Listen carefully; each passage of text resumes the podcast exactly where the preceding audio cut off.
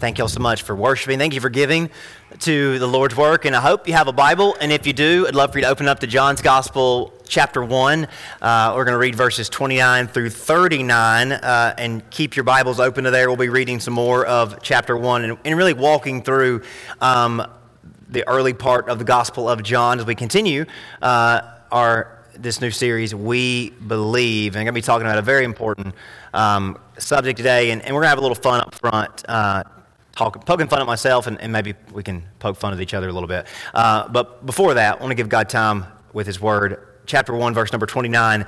Uh, John, the writer, tells us about John the Baptist who was preparing the way for Jesus. And the scripture says, The next day, John saw Jesus coming toward him and said, Behold, or look, the Lamb of God who takes away the sin of the world. This is he of whom I said, After me comes a man who is preferred before me, for he was before me, or he's higher than me. I did not know him, but that he should be revealed to Israel. Therefore, I came baptizing with water.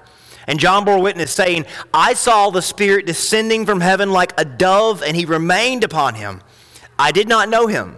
But he who sent me to baptize with water said to me, Upon whom you see the Spirit descending and remaining on him, this is he who baptizes with the Holy Spirit. And I have seen and testified that this is the Son of God. Again, the next day, John stood with two of his disciples, and le- looking at Jesus as he walked, he said, Behold, the Lamb of God. And the two disciples heard him speak, and they followed Jesus. Then Jesus turned and said, and seeing them following him, said to them, What do you seek? And they said to him, Rabbi, where are you staying? He said to them, Come and see. And they came and they saw where he was staying. And they remained with him that day. Now it was about the 10th hour, so they stayed the rest of the day listening and talking to Jesus. We're going to have a good time with this text today. And, and I want to tell you, um, I want to talk to y'all about something up front here that I think y'all can relate to. If not, you can just point at me and laugh or keep those keep the laugh to yourself for now. Um, uh, there, there's this funny thing uh, about me that I think is a universal human nature, um, uh, human trait, but, but I want to run it by y'all uh, to, to see what y'all think and see if you agree with me. Um, maybe it's just me, but I have a hunch that it, it, at least some of you can relate to, and potentially all of you might can relate. Um, now, I'm putting myself out there kind of as a really vulnerable thing to do. I do this every once in a while because I, I, I trust y'all, and I think sometimes it makes for a good uh, a way to relate to each other and also see what God is trying to talk to us about. Um, and, and, yeah, it kind of exposes some things about me, but maybe it exposes some things about all of us. Um, so I have this tendency maybe it's just me, but I think y'all can, y'all can relate. I have this tendency to be against or opposed to certain things without having a good reason. Uh, I, I, have this, this tendency that if it doesn't fit to how I fit into how I already see and process and experience the world, I don't even give it a chance. But I also have this, this, this thing that sometimes I'm so for things, I'm such a fan of things, or I'm so in favor of things that I cannot see the flaws or I can't admit that there's anything wrong potentially with those things or those beliefs. Now, can anybody relate to me there? Now, maybe you don't have this problem, but I bet you're married to someone that has this problem, right?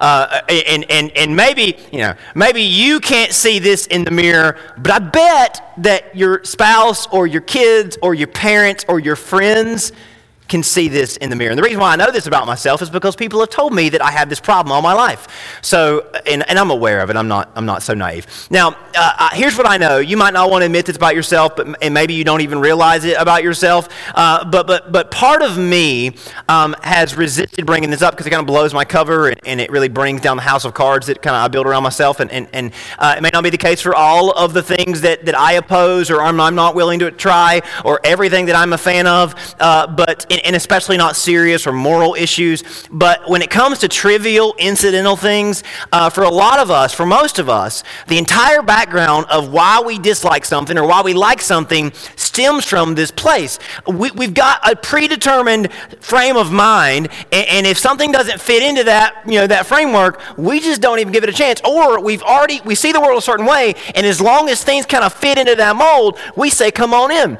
Now, a lot of the things that we say we don't like, we've never tried. Uh, we don't even hear. We haven't even listened to what they're, you know, even about. Uh, and a lot of the things that we do like, um, you know, we, we or we give interest to it just kind of because they kind of are in the periphery of what we already, you know, believe and what we already like and how we've been been raised. And, and some of the things that we're against, they pose no threat to us at all. And some of the things that we're for, you know, we know if we were really being honest, we would admit that they're not perfect. But again, that's just kind of how we are. We like things and dislike things because we kind of make stuff up as we go. Now, I'm not talking about serious things. I'm talking about the things that make us kind of quirky and make us unique but nonetheless, we make a big deal about. Uh, for instance, um, I'm pretty much the person that if, that if I didn't get exposed to it, and I'm kind of making a caricature of myself, but uh, most of you know me enough to say this is probably true. I'm the person that if I wasn't introduced to it before I was like 10, I'm probably not going to even give it a chance. Um, and now I, am embellishing a bit, but really, you know, this, if something was pressed into my mind way back, I'm probably still going to keep it around and probably going to believe that strongly and, and, and like that or, or, dislike that. And that sounds pretty horrible of me, but, but at least I'm aware of it. Um, now, there are some exceptions. I've opened up to, some new ideas. I've, I've, tried some new food over the years, um, but not many. Uh, sometimes I watch new things on TV, but not often. Um, but, but there are times where I say things like, oh, I don't like that. But the real answer is, I've never tried it and I'm not going to. Now, have you ever said that to somebody? Oh, I don't like that. But the real answer is, never tried it, not going to try it, don't really care to try it. But my response is going to be, oh, I don't like that. Or maybe you've said, oh, that won't work. You're watching somebody or somebody saying, hey, you should do it this way, and you respond, oh, that won't work. And not because you don't, you, you know that it won't work, it's just because you've never done it that way. And the way you've been taught to do it is a certain way, and you're only going to do it your way, and you're not going to listen to someone else's way. So your response is, well, that's not going to work, even if it might. You don't want to give it a chance. Now, I'm putting myself out there to make fun of, for y'all to make fun of. I, I think y'all know what I'm talking about. And some of you, again, are married to the pieces of work like me, and some of you are the piece of work, right? Um, but, but we're all friends here, so it's okay. Um, people say, Justin, you should watch this show, you should try this food, you should check this out. And I'm thinking, you know, I don't think I can. And, and they say, yeah, it's really easy. And, and, then I'm thinking, honey, it's just not that easy. It just doesn't work, doesn't work that way with my brain. Um, but, uh, uh, you know, I think a lot of us, we have good reasons for being the way that we are, but, but if you kind of say those reasons out loud, they don't really hold water. Um, and I'm aware of it. For instance, Sometimes I pretend to listen to people talk about stuff that I don't care about, and I think I do a pretty good job at pretending.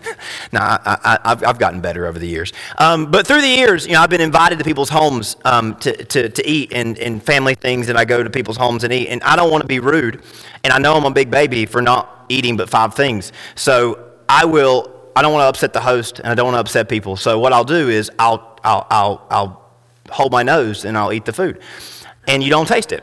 And now, again, that's a crazy, I'm, I'm crazy, but I'll do that because I don't want to offend people, right? I, have been over to people's house, you know, especially when I got married and went, went to people's homes, or as a pastor, you know, I'm, I'm, visiting people and they say, hey, you should eat this. And I'm like, oh, I don't want to eat that. You know, and I'm like, I can't be rude. I can't say I don't eat that because I'm, that makes me weird. And so I'm just going to hold my nose. Now, I don't want to give your kids bad advice. Kids, you should try new foods and you should, you probably would like them.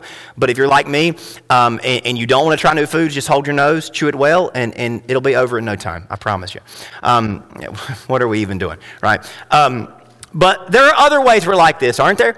Um, there are things that people are interested in, lifestyle choices they make that don't harm us or offend our beliefs in any way, but we just don't give them a chance. We're not even going to consider if they have a thing, have a leg to stand on. We remark about things being a waste of money that we're just not interested in. Um, you know, hey, that's a silly use of time, even though we waste our time on other stuff, right? Uh, we, we, we say that people that have certain hobbies, we're like, well, why do you do that? And, and, and again, we're, we're just like we are, and we just kind of have a big opinion about things, even when we maybe shouldn't. Sometimes it's a family thing. You're raised a certain way. We're a generational thing, a cultural thing. Um, you know, maybe your parents, you know, uh, tried to get you to be interested in what they liked, and you thought that was dumb, right? You told your parents that that's old. I don't care about it. And, and maybe your kids try to get you to into what they're into, and then you roll your eyes and think, well, that's dumb. I'm not into that. Um, but but who knows? You know, who knows? We may like it, but we just don't give it a chance. Um, You might be the outlier. Maybe you're someone that's open to everything. You try everything. You listen to everybody with, with, with great attention and with great interest. Um, but I think most of us, at least in some areas, our minds are already made up and we're just not going to change. And as we get older, we get less likely to change, right? Um, now, it, it, may be regarding something like food, entertainment, something very silly, very trivial. It may be a, a more involved social thing, a hobby that you have. And it, and it may be opinions you have about how the world works, uh, opinions you have about money, opinions you have about politics, opinions you have about family traditions, right? And, and you may say, Justin, you know, I, I, hear you about the food and the TV and, and the hobbies, but, you know, my politics, they're not just my opinion they're the right way. Or my, my, you know, the way I see the world, the way I understand money, the way I do things as my family, you know, you're, you're, you're dealing with sacred stuff there. But you can't compare not trying ranch dressing to, to, hey, I've got a certain political view that I'm not willing to listen to somebody else about. You can't compare those things. But I think I can, and I'm actually going to. And the reason why I'm doing this is I want you to see something. The origin of our passions for or against something comes from the same place. Now, I'm not saying there aren't some things that are more serious than others. I'm not saying that. And I'm not saying that there aren't good reasons to have a certain opinion that you have, and, and there aren't, maybe your opinion is the right way. I don't know. But I just want you to see that the origin for those passions comes from the same place. You like what you like because to you, it's personal. The reason why you like what you like is because there's a personal reason, isn't there? That you were raised a certain way. You were brought up in a certain environment. There was something invested in you and something impacted you. The reason why you're against certain things is because you were brought up a certain way. And those certain dislikes were ingrained into you and impacted into you, right? The reason why you are for what you're for, the reason why you're against what you're against, and I'm not, I'm not, talking about dismissive, yeah, I like that or not, I don't care for that. I'm talking those stances that you take where you are super passionate, you double down, heels in the ground, this is what I like and this is what I don't like, and I'm not budging. And it might be from what you eat, it might be how you vote. And, and again, there's a whole lot of stuff in between there, isn't there? It might be the way your family does things and how you think that is as sacred as anything else. But the reason why you dig your heels in the ground, the reason why you like what you like, and the reason why you dislike what you dislike is because it's personal, right? When you love something and you're unapologetically in favor of it, or when you are so against something you are fervently, you know, outright opposed to it, the reason you have those strong convictions is because it's personal to you. The reason it's hard to see anything that might be uh, odd about our beliefs or wrong with how our family does things or how we know we, we like things is because we were raised in an environment and those convictions were forged. And the reason why you hold certain understandings of money and politics, it's because they were ingrained into you. Or the way you've experienced life, you've understood that there's no other way to do it. The way you deal with your money, the way you vote, the way you see the world, that you've experienced a life that says it can't work another way. There's no way that we can do it, do it any other way. And you're passionate about it because you know from experience, you know from personal investment that that's how it's got to be. Now, this might be from the way you set the table for your family dinners to the way that you operate your life on a professional level. And there's so many things in between, right? It might be from the things you collect and are super interested about that nobody else cares about to the way you raise your kids. The reason why you are so in favor of or against the things that you are in favor of or the things that you're against is because it's personal to you. And you've got a good reason. The reason why you like what you like, the reason why you dislike what you dislike is mostly most likely comes from your personal experiences across your life. Our senses, our emotions are so impacted by certain things throughout our lives that we become so personally invested and defined by them. Y- y'all know what I mean by personal don't you? Of course you do. Think about how silly serious you can get about food. You know, you won't eat it unless it's made like the way your mama or your grandma made it, right? And then that's silly and immature, but not to you. To you, it's, hey, there's only one way to make this and one way to taste it, right? And if it's not the way it was, I'm not going to give it a chance. Think about how enthusiastic you are about your favorite TV, music, or movies, right? And, and it left it, it made you who you are, right? And the reason why you are so enthused about it is because it means something to you. Think about how passionate you are about your family traditions. Think about how passionate you are about your politics and your hobbies, things that you've invested your life in and your money in. It's a big deal to you, isn't it? All of these things, from lighthearted to heavy topics, we all have ideas, beliefs, interests that are personal to us because our experience with something has left us impacted at our core. You are who you are, and those things are part of you. Those little quirks that people roll their eyes at or think that's silly or that's immature or that's, you know, you're bigger than that or you're grown up, you should change. They're things that you just can't really budge on, right? And you might laugh about it, but deep down you're thinking, yeah, I'm not going to change.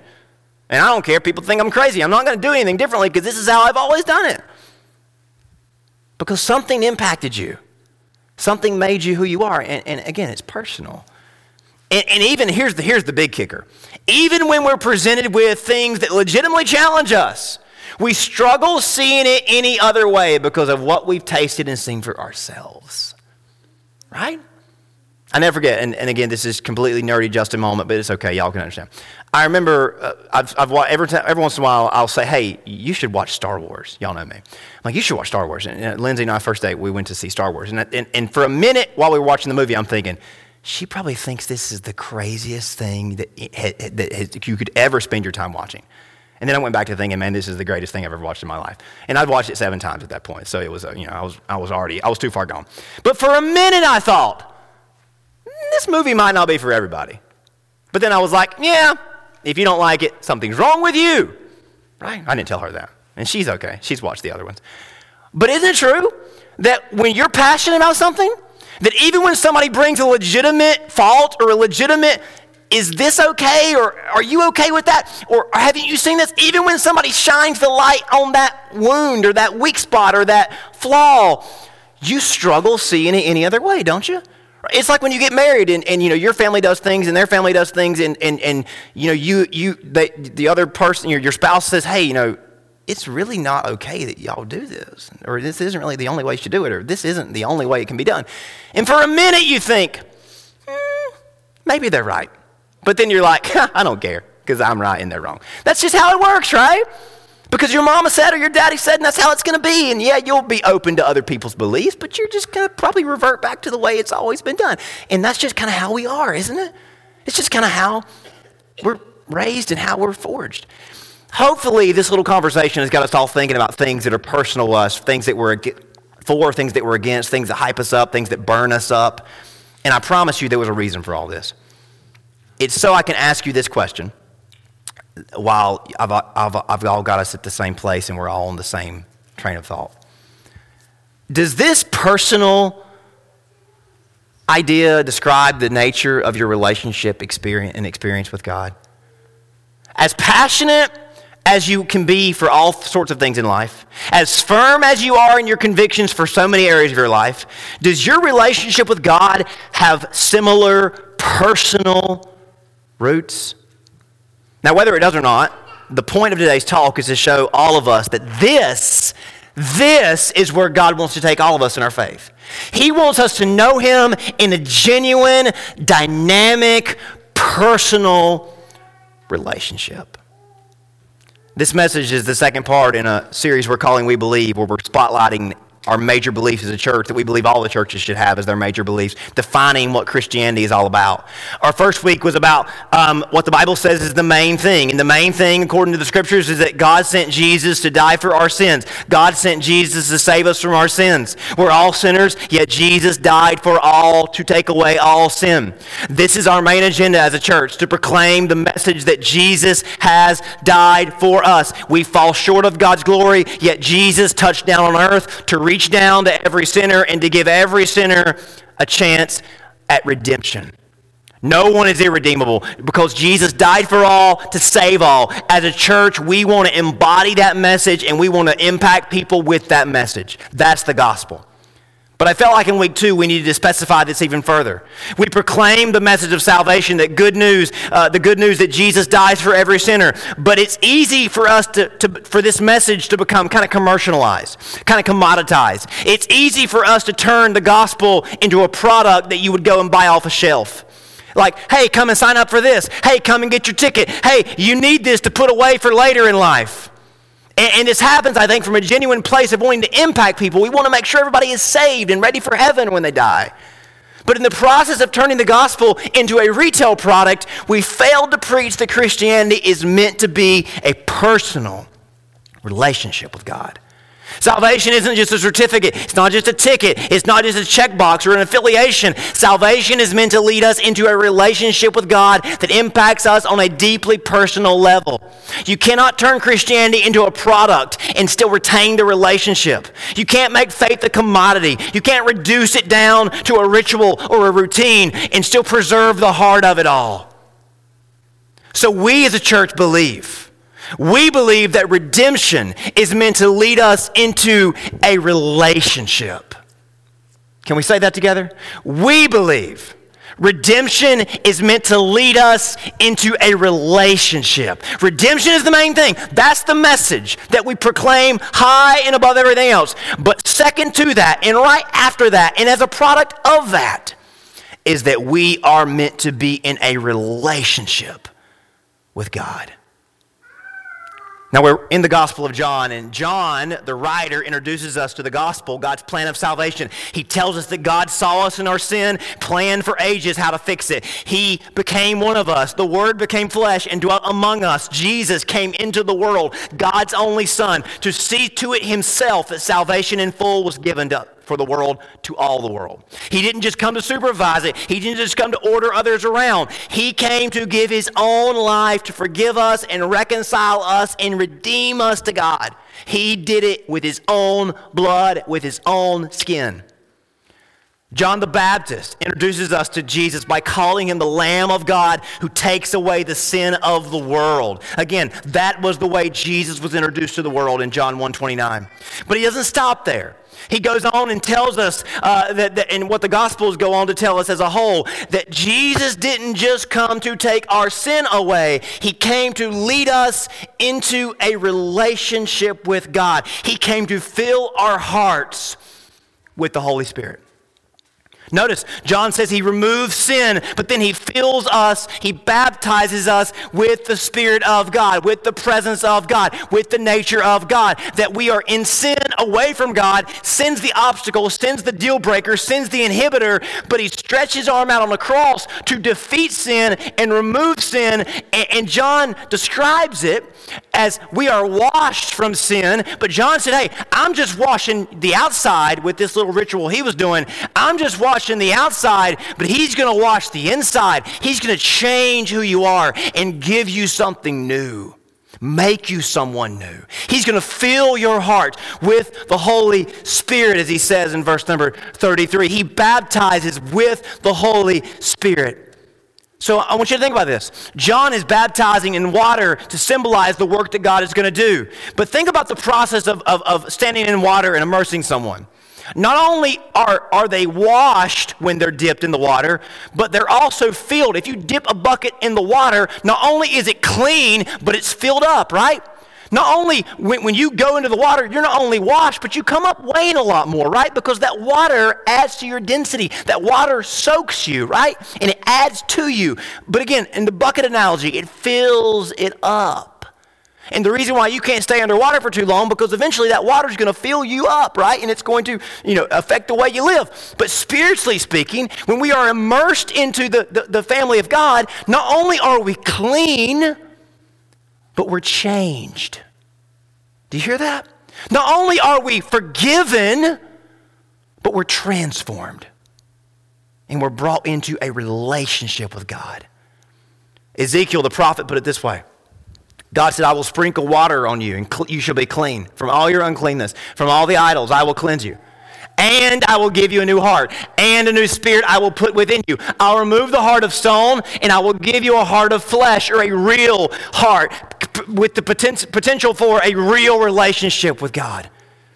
Now, apparently, two of John the Baptist's disciples were with him and wanted to know more about Jesus. So, John arranges a meeting, introduces them personally to Jesus. One of the disciples is the writer of the story, John, and the other is Andrew. Both of them were fishermen. Now, look down at verse 35, where John says to uh, John and Andrew, Behold, look, there he is. There's the one I told you about. And it says they followed Jesus in verse 37. They heard him speak and they followed him. John says these two who You should unfollow me, start following Jesus because all I've done is give you a head knowledge, but He's going to change your heart. He's going to fill you with life. And this is really the core role that John the Baptist served in history. He transitions people from religion to a relationship with God.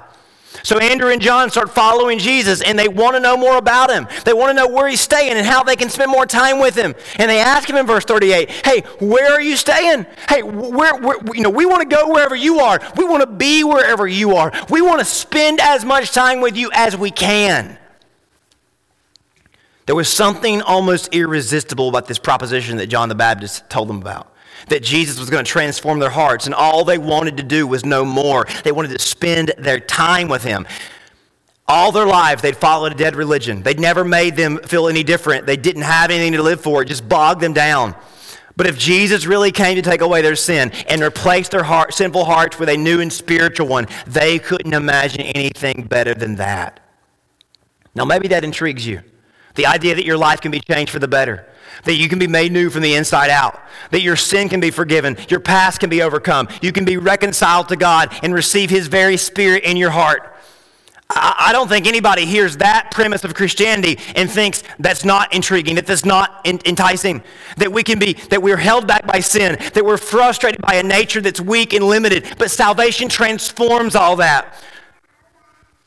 The secret to tapping into all that God has for us, the secret to experiencing the fullness of God's grace, is found in what seems like a very simple invitation that Jesus gives in verse 39.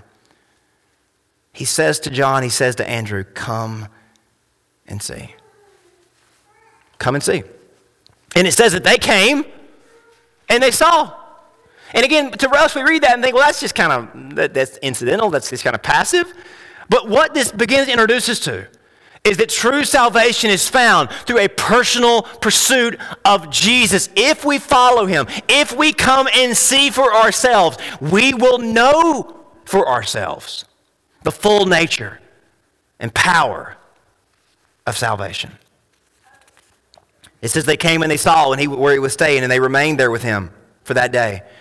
And it goes on. One of the two who heard John speak and followed him was Andrew, Simon Peter's brother. And he found his own brother, Simon. And he said to Simon, We have found the Messiah. So they had no doubts. They were confident that Jesus was the Savior they had been longing for.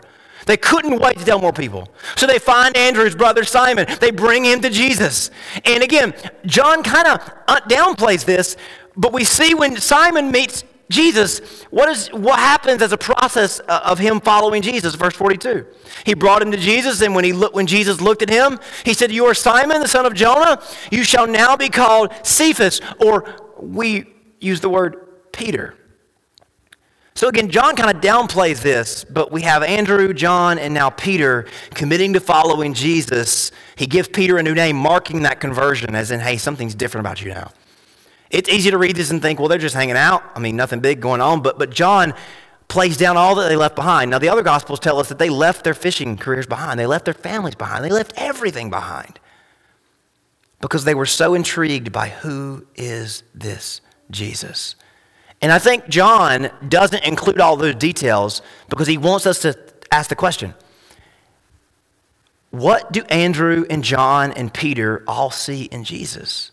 That they would literally leave everything behind and follow him and pursue him with all that they have and all that they are for the rest of their lives.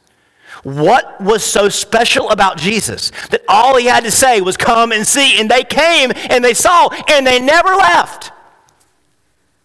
Now, again, you might read that and think, well, okay, Justin, you're trying to get me into this, but that simple invitation doesn't really do much. But you know the rest of the story. How these men literally died for Jesus? How, uh, there, there are churches all around the world named after these men, right? St. Andrew, St. John, St. Peter, because they literally gave everything for this man. And they're remembered not for being fishermen, not for being whatever they were in life, but because they followed Jesus. So, what was so important about this invitation and what was so special about Jesus that they did follow him? And they never were the same. Verse 43, the story continues. And the following day, Jesus wanted to go to Galilee, and he found Philip, and he said to Philip, Hey, follow me. Follow me. So, so what do you, if you read the Gospels, don't you see these invitations all the time? Follow me, come and see. Isn't that every time Jesus meets somebody? He doesn't, and I'm not trying to p- p- poke at our traditions, but Jesus never, ever says, well, okay, you want to be a Christian? Pray after me. He never says, repeat after me, pray this special prayer. He never says, make sure you're here every Sunday at 11. He never says, hey, you better believe these five things, confess these five things. Jesus never, ever, ever brings somebody to faith through the ways that we have reduced it down to, does he? He never holds somebody's hand and say, if you just pray this prayer, it's going to change everything. What does Jesus, every time he meets somebody, how does, what does he do? He says, Follow me, come and see. I want y'all to know this. If you're coming to me, it's a relationship. Are all those other things important? Maybe. Does it entail those other things? Yeah. Can those other things produce following Jesus? Yes. But can you see what Jesus is getting at here? If you're going to fight, if you're going to be one of mine, if you're going to believe in me, it's a real relationship. And the reason I put real relationship is because y'all know the difference in a real relationship and one that's not really important to you, right? You, you, you have a cordial acquaintance with your doctors and your insurance agents, but you don't have a relationship. You might be friends with them, but you don't have real relationships with them unless they're otherwise involved in your life, right? You have a real relationship with your family, don't you? Right? And, and, again, your marriage is more than the vows you, you, you set at an altar, right? Your marriage is more than the fact that you file taxes together. If that's all your marriage is, God help us, right? But for a lot of us, that's all of our faith. Our faith is a prayer that we prayed in a weekly visit or a couple times a year visit, right? That's not a relationship. It just isn't. And, and, if, and if you would admit that it's not a relationship, if we're talking about your husband, your wife, your family, but why do we pretend that there's something real between us and God when we don't have a relationship with Him? There's something that we often fail to connect, isn't there? Redemption leads to a relationship. Check out this next part, verse 45. Philip found Nathanael and said, Hey, Nathanael, Nathanael, we found him of whom Moses said is in the law and also the prophets wrote, Jesus of Nazareth, the son of Joseph. We found the Messiah. And Nathanael says, Can anything good come out of Nazareth? He rolls his eyes and says, Okay, whatever. Impress me with something better than that. Philip said, Nathanael, come and see for yourself. Come and see. So he just repeats what Jesus told him, right? Jesus saw Nathanael coming toward him, and he said, Behold, an Israelite indeed in whom there is no deceit. And Nathanael's thinking, Well, man, why is he blowing smoke up me? Who, this guy doesn't know me. What, what's... And then Nathanael said to him, How do you know me? Or what are you, why are you talking to me like that? And then Jesus says, Nathanael, before Philip called you, when you were under the fig tree, I saw you. Hey, Philip, Nathanael, I heard you say there could be nothing good coming out of Nazareth. I heard you. I knew your, I read your mind. I know your heart. And Nathanael's thinking, What? But you're here and I was there. But you knew what I was thinking? You knew where I was? You knew what I was doing? That probably means you know who I am. You know what I am? Nathanael first thinks Jesus is blowing smoke, but when he tells Nathanael exactly where he was when he was dismissing him, Nathanael realizes he's more than just a man. He's not trying to sell him on something. All these guys, John, Andrew, Philip, Peter, Nathanael, that when, when they first, they were the first who understood who Jesus was. They placed their faith in him and he invited them to follow him, to come and see for themselves, and they all experienced firsthand what he could do for their hearts. They knew from the beginning that Jesus hadn't come to start another religion. He hadn't come to get people to sign up for something and check back in when we die. If you read the whole story, that's the message that we see on every page. But there's something else that happens in the ministry of Jesus. There's this push and pull between Jesus and the crowds who wanted to reduce him down to just a ticket, who wanted to reduce salvation down to just a ritual, to just another religion. And they even had this pipe dream idea that Jesus, you know, you could become king of Israel and you could just make sure that we all have easy lives and then we'll come to you when we die or we'll, you'll take care of us when we die. And, and they wanted to make Jesus their king because they believed that he, he had this ability to, to make their lives so ideal and so predictable. But, but Jesus hadn't come to earth to sit on a throne, he left a throne to come to earth, actually, to pursue us personally. So Jesus does a miracle, typify what he came to do in contrast with what people often reduce him down to. Jesus is talking to a crowd of over 5,000, and he feeds this crowd of 5,000 plus with just a lunch basket, with just a one person's lunch bag, a couple loaves of bread, a couple fish. And he says of himself, Just as I just filled your bellies, I am heaven's bread sent to fill your hearts, to change your lives. He says this. If you want to flip over to John 6, we'll wrap up. He says, all of us have the capacity to be passionate about any sort of things. Most of the things are temporary, incidental things. But what if we were to channel that capacity to be passionate about God, to follow after Him, to pursue Him with all that we are? We would, be, we would then experience the true life that God has desired for us always. There are times when we see that Jesus is asking us to follow Him at the expense of something else. And that's exactly what he's trying to do because he's trying to get us to see that he is our all in all, or should be. Not because he's against those things, but because he wants us to come and see what God can do in our lives. He wants us to take hold of all that God has for us. As a church, as churches, we should never, ever reduce Christianity down to just a category, just a certificate, just a service. It's so, so much more than that.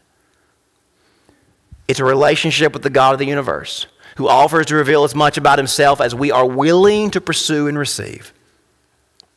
Church, salvation isn't just an insurance policy where you, so you can go and chase after the rest of your life. It's much better than that. Come on, you're not passionate about products and policies. There's no passion in that. But there is passion in real relationships. And that's what defines us. So Jesus uses this miracle where everybody's eyes are wide open thinking, man, what else might he give us to kickstart this conversation? He even gives, uh, if he could give us that, what else could he give us? But Jesus says all that stuff's going to pass away. Your bellies are going to eventually get hungry again. And Jesus says, I want to give you much more than that. Church, as your pastor, it's my job, it's a pastor's job to make sure that you know, that we know what we have access to in Christ. It's a pastor's job to make sure that we know what it means to be saved. As a church, we don't want anybody missing out on this. In John 6, 47 through 59, listen to how Jesus contrasts what they thought he was all about to what he was offering them. These are important verses. I encourage you to highlight them and study them deeply. Most assuredly, I say to you, he who believes in me has everlasting life. I am the bread of life. Your fathers ate the manna in the wilderness and are dead. This is the bread that comes down from heaven that one may eat of it and not die. I'm the living bread which came down from heaven. If anyone eats of this bread, he will live forever. And the bread that I shall give is my flesh, which I shall give for the life of the world. And the Jews quarreled with him. How can this man give us his flesh to eat? And Jesus said, Most assuredly, I say to you. And he kind of smirks and he leans into that Question. Unless you eat the flesh of the Son of Man and drink his blood, unless you consume all that I am, you have no life in me. Whoever eats my flesh, drinks my blood, has eternal life. I will raise him up in the last day. For my flesh is food indeed, my blood is drink indeed. He who eats my flesh and drinks my blood abides in me, and I am. So Jesus said, if you want to follow me, if you want to know who I am, it's a relationship where I and my spirit is within you and you are changed from the inside out. You are literally consuming what I'm offering you as if it is sustenance, because it is spiritual life. He says, As the living Father sent me, and I live because of the Father, so he who feeds on me will live because of me. This is the bread which came down from heaven, not as your fathers ate the manna and are dead. He who eats this bread will live forever. And I love that verse 59 is on this. He taught these things, these things he said in the synagogue as he taught in Capernaum. I love that these are things that he said in a house of worship because he's wanting us to realize that our relationship with God isn't just contained and confined to places like these. He wants us to understand that salvation is a deeply personal relationship. He goes on to detail how God is our heavenly Father, how we have a relationship with Him, just like Jesus put on display. So I hope that our time today has caused us all to evaluate the nature of our relationship with God. And is it as he describes in this passage? Is it like Andrew and John and the original disciples' experience where they were following him day after day after day, in which they came and saw, in which we come and see what God has done and can do in our lives? Listen, I'm not trying to make anybody doubt their salvation. But if your salvation is not rooted in a relationship with God, you should wonder. You should ask yourself the question Are we as close to God as we can be? Has our redemption led to a relationship? Because a lot of us, we might still be stuck in that first, first place. We believe, but there's no relationship. Our sin has been removed, but there hasn't been a feeling, there hasn't been a change, there hasn't been that follow through. Over in John 8, Jesus says, If you abide in me, you are truly my disciples. John 8 31. He says, If you abide in my word, you are my disciples indeed. You'll notice this Jesus is always trying to push his disciples into this relationship. He always was trying to say, Hey, if you really believe in me, if you really believe in me, you are abiding in me and you are growing in me. He was always trying to get them to understand the nature of their salvation. I think the same was true for them that's true for us. So many, of, so many people underestimate what Christianity offers them, what relationship with God can be all about. If we are following Jesus, if we are consuming all that He has for us, if we are abiding with Him, then we have a distinct kind of life. We're set free from the way that we used to live. We're given a new life indeed. Don't you see how he's urging us along to take hold of something more than we often settle for? I guess it really brings us to this question Has believing in Jesus changed your life? Has believing in Jesus made a personal impact on you? Has it filled your life with new and better desires than what you could otherwise have? Has it filled your life with new and better passions than what you could otherwise have? Has it filled your life and changed your life with new and better practices and habits and behaviors? Has following Jesus and believing in Jesus filled your life with new and better opportunities? Listen, this is the litmus test. That if we believe in Jesus, we should ask ourselves, hey, is, is, are these things being produced in our lives? And if these things are not being produced in our lives, Jesus isn't imperfect. He's not the problem, right? And it's not that we have got something wrong with us. Obviously, we're sinners. But if Jesus can handle our sin, then all we got to do is follow him and pursue him, and he'll take care of the rest. But it comes down to a choice that we make. Now, if your answer to these questions is, huh? I hope this message has made it clear what has been made available to you. But if your answer is no, I hope that you know you don't have to settle for less anymore. You don't have to turn back to the way you used to live. One last story and we're done. In John 9, there's a famous story where Jesus heals a blind man, but it causes this big turmoil because he does things against the traditions of the religious people. And he, the way he performed this miracle, he essentially took this blind man by the hand. He led this man to a fountain in the center of town. And the blind man, okay, again, he's blind, so he doesn't know what's going on.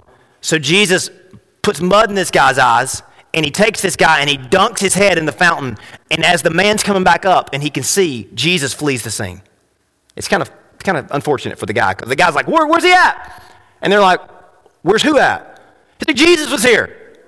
Who? Jesus, the carpenter, the guy that everybody says is a crazy man. He put mud in my eyes, he dunked me in the water, and now I can see. And then people said, is this guy just putting on?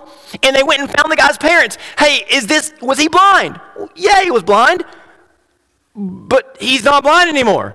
And they're like, hey, what color of shirt am I wearing? And what do I look like? And he told them, and they're like, he's not blind anymore. He's been blind since he was born. And everybody's going crazy because everybody starts realizing, well, yeah, we know that guy. We went to school with him. He went to our synagogue. We know that guy. He's been blind since he was a kid. He's 30 something years old.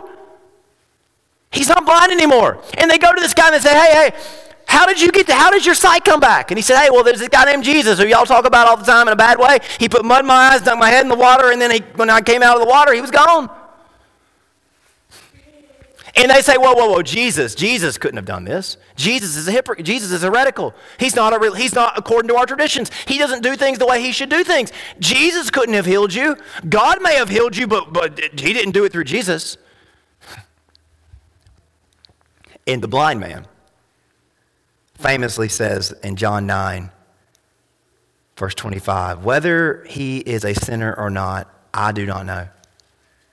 One thing I know I was blind, and now I see.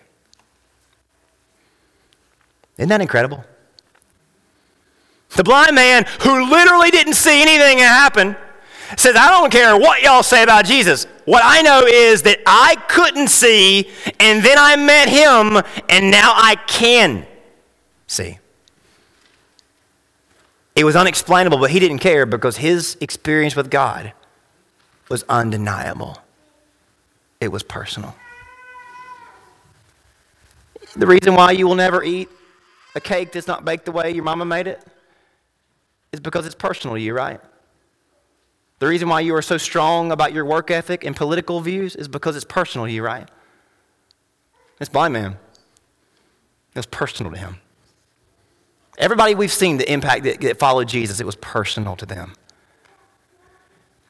Do you know what Jesus prayed over the Pharisees that argued with him? Jesus prayed that they might would realize how blind they are so they might actually be transformed in the same way, blind spiritually.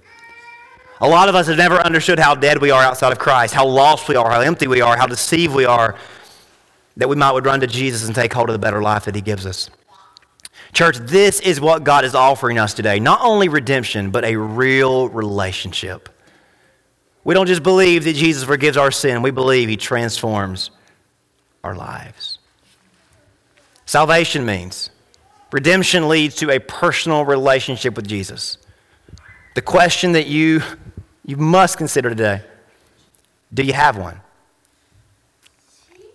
Do you have one? I don't care what you did when you were a kid. I don't care all the stuff that you. I don't care how many traditions that you might this might undo. Do you have a personal relationship with Jesus? Do you want one? If you don't have one, I don't know why you wouldn't want one because we've seen how incredible He is in our lives. If you don't have a relationship with Jesus, His invitation to you, His invitation to me, His invitation to all of us is come and see. Come and receive. Fix your eyes on me, and you'll never be disappointed again. That's the invitation that He's given us today. And we're going to have an invitation. We're going to close with a song that speaks of the relationship we have with God, how He is our Father, we are His children, how we can be in a relationship with Him that changes our lives. Church, I want everybody to search their heart. And if you are, if you can say that you are not in a relationship with God, I pray that you don't leave here without coming and seeing for yourself by putting your faith in God and saying, Jesus, I'm following you. I'm following you every day of my life, and I'm going to see what you can do in my life. I hear you, I, I believe in you, and I'm following you. I believe that you did this for me, and I want to be a part of the family you've invited me into. If you're a Christian and you, you confess that you haven't followed him like you should, and you're not in a relationship with him like you should, maybe today's the day that you renew that and that you restart that relationship and rebuild that relationship because any relationship can get a little bit ignored, can it? Maybe today's the day you stand up and say, you know what, I, I, I've ignored it too long. I want a real relationship with my Heavenly Father. I'm not going to take my eyes off Jesus again. Let me pray for you. Heavenly Father, thank you so much for this invitation you've given us. Lord, thank you that it is a real relationship. It's not religion, it's not superstitious, and it's not rituals and routines. And God, all those things help us. I'm thankful that we can meet once a week, three times a week. I'm thankful for these songs that we sing and these services that we have. I'm thankful for all these things that prop up and help support what we believe. But God, that's not what we believe. That's not the foundation. The foundation is that Jesus died for our sins to forgive us and replace that sin with something greater to give us a spirit in our hearts, to give us a new heart, to fill our lives with change and transformation, to make us one with you, and to put you in our hearts. Lord, as you invited John and Andrew and Peter and Philip and Nathanael, as you, as you invited this blind man to come and see, Lord, you invite us. And Lord, just like the blind man uh, t- shows us, he experienced for himself. And that's an experience that everybody here can have as well if they will just pursue Jesus. Lord, I pray that we would understand what Jesus meant when he said that you should feed on me and consume all that I have. Put all your faith in me, that I might put all of my life in you. Lord, as we sing to you, as we have this invitation, I pray that everybody would answer that question Do I have a relationship with God? And if they want one, I pray they would come and receive. In Jesus' name we pray. Amen.